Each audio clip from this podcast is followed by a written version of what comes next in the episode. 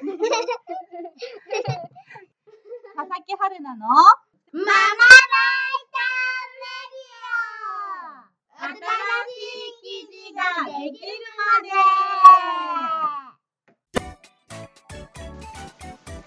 こんにちは。フリーランスライターの佐々木春菜です。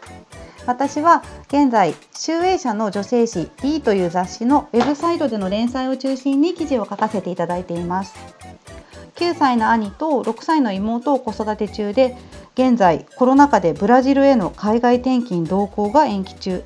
夫は海外にいる中でのワンオペ生活が続いていることもあり子育てや女性の生き方自由で多様な働き方そして国内外のトレンドなどを中心に日々の暮らしがより前向きになるような発信を目指しています。この番組ではこれから私が記事を書く予定の今一番気になるテーマの裏側についてご紹介していきたいと思っています。今回のテーマはじゃじゃん。花びらでドレス作りができる素敵な本について。お花のドレス花びらで仕立てる私だけのアートという本。これから始まる梅雨やお出かけしづらい中お家で気軽に親子で自然と触れ合うことのできるアイデアがいっぱいの一冊です。私はお家にちょっとした花を飾るのが好きなのですが毎日お世話をしていても当たり前ですがいつかは枯れてしまいますよね。そういった切り花や野に咲く花の花びらを女性のイラストに重ねてドレスに見立て美しいアート作品を作られているのがこの本の作者である花桜花子さんです。ツイッターのフォロワー数はなんと20万人。これまでも作品集の出版やコラボしたウェディングドレスブランドが注目されるなど幅広く活躍されています。今回の記事を書かせていただくにあたりまずは6歳の娘とお花屋さんへ出かけてきました。そこにバラみたいな。バラみたいなのある？こんにちは。こんにちは。あ、いいね。どうしようか。バラ、うん、それバラだね。なあねママこれね、これかわいいね。うん。あとはこっちもあるよ。えこれはね、カーネーションじゃない。カーネーション。どうしようか。普段から娘とお花屋さんに出かけることも多いのですがこの日はあらかじめその本を見ておいて、えっと、娘はバラかカーネーションがいいなと話していました。実際にお花屋さんで見てみて色が気に入ったことまた初めてあのアートをつくお花を使ってはアートを作るのでトゲがない方が安心かなと考えてカーネーションを選ぶことにしました、うん、カーネーションとカーネーションとかすみそをください。そして実際に作品を作る日はその前に近くの河原へ野に咲く花を摘みに行きました。派手強いね。えどの花が？ああるあるこれ何の花だ？レンゲ。ゲット？白爪草。ピンポーン。どうですか花束の具合は？いいですね。白爪草上手に取れてますね。なんか大きめがいいかもね。例えばこれとか。うんこれとかこれもでも虫ついてる。大丈夫。ピシピシピシしない。ピシしない。これは？うん可愛いと思うお題おだい。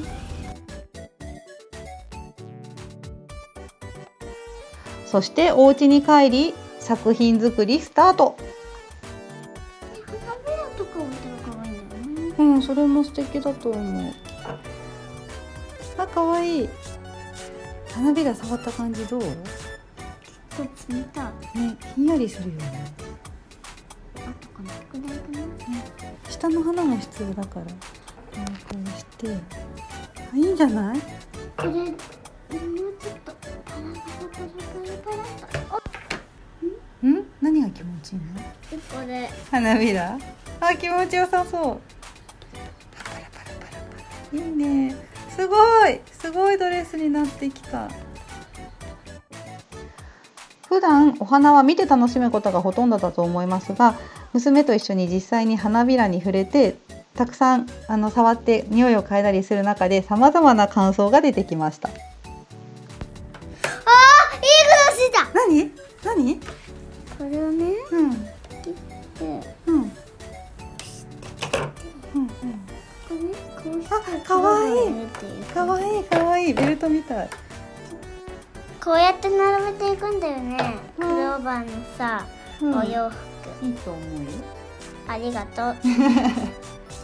ねえミラクルのさ、うん。お洋服作りたい。何ミラクルのお洋服って？え？花が全部混ざったお洋服。ああいいじゃないかわいいよ。かわいい。じゃあそれ作って仕上げにやろうよ。いっぱいアイデア出てくるね。君ブルーにスマイルへご機嫌ですもう楽しくなってきたけど。楽しいよ。ちょっと私も作る。あそれすっごいかわい。い天才です。天才だと思うよ。あなるほどね。あパリさんだ。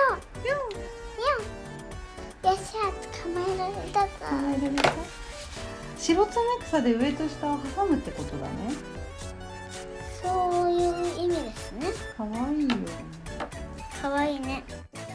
アリさん登場のハプニングなどもありましたが実際に体験して娘から出てきたリアルな言葉や感想を軸に作者の花さくらさんが大切にされたいされたいんじゃないかなっていうふうに感じていた思いを伝えられるような記事になるよう心がけました。えっと、本のアイデアを参考におばあちゃんのプレゼントにしたりそんなエピソードも記事に書かせていただいています。気になった方はぜひ集英社リーのウェブサイトの中にある暮らしのヒントというコーナーもしくは私佐々木春菜のインスタ、ツイッター、ノート、ホームページなどをチェックしていただけたら嬉しいです。以上、初めてのラジオ番組いかがでしたでしょうか？これからも続けていきたいと思ってますので、どうぞよろしくお願いいたします。